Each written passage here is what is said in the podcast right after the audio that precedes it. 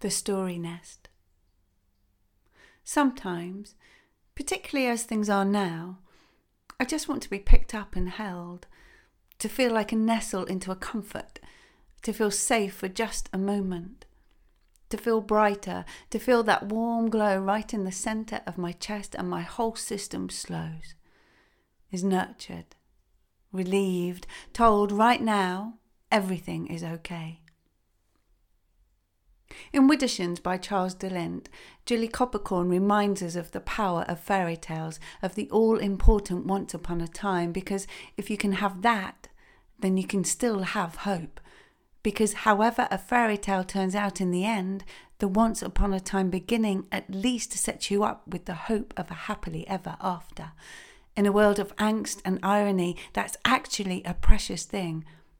At least it is to my way of thinking, she says. We hear those four words, and immediately something in us is able to let out a sigh, is held in the familiarity of them, knows it's okay to let go for a little while, to be suspended in the magic of the imagination. Once upon a time. So we snuggle down, wrap a blanket a little tighter around us, inhale deeper from the mug of cocoa, and maybe even, finally, after nights of tossing and turning, relax enough to drift off to sleep.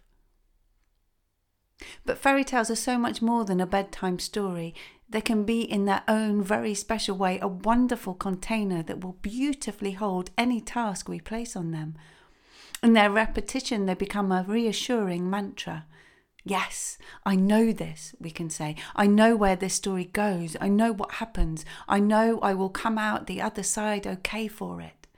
And so finally, we are able to relax and let go.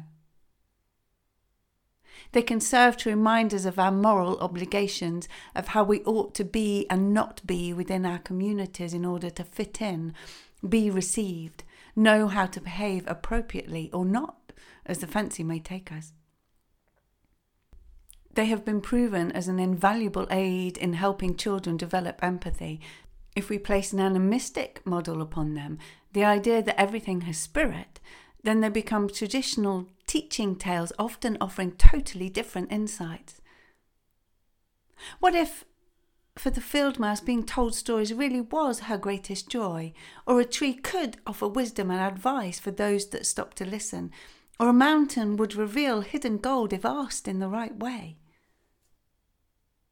Central to many shamanic practices is the journey where, with a clear mission in mind, a practitioner will alter their state of consciousness in order to travel into the unseen or non ordinary reality or spirit realm to meet with their spirit teachers and allies and ask for help and guidance. The information is then sometimes brought back to the community in the form of a story.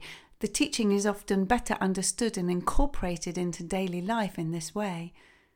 We are able to suspend our need for clear cut answers and be swept by the enchantment of the storyteller in a way the recounting of the experience often can't.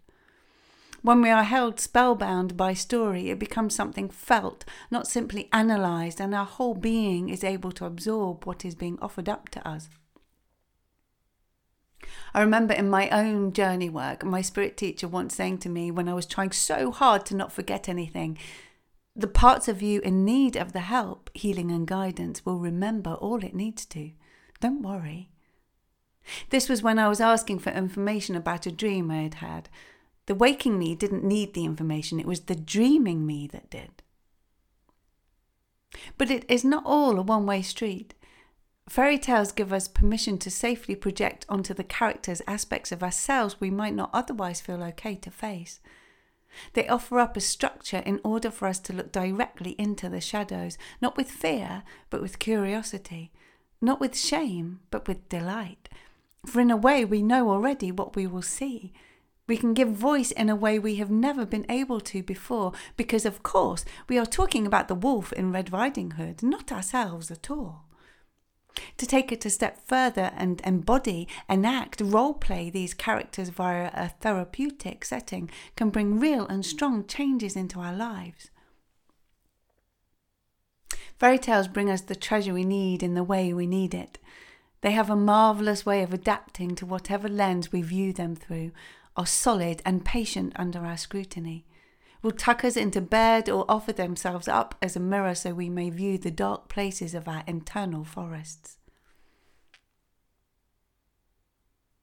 Since early March, I've been reading the folk and fairy tales gathered by the Brothers Grimm live on Facebook.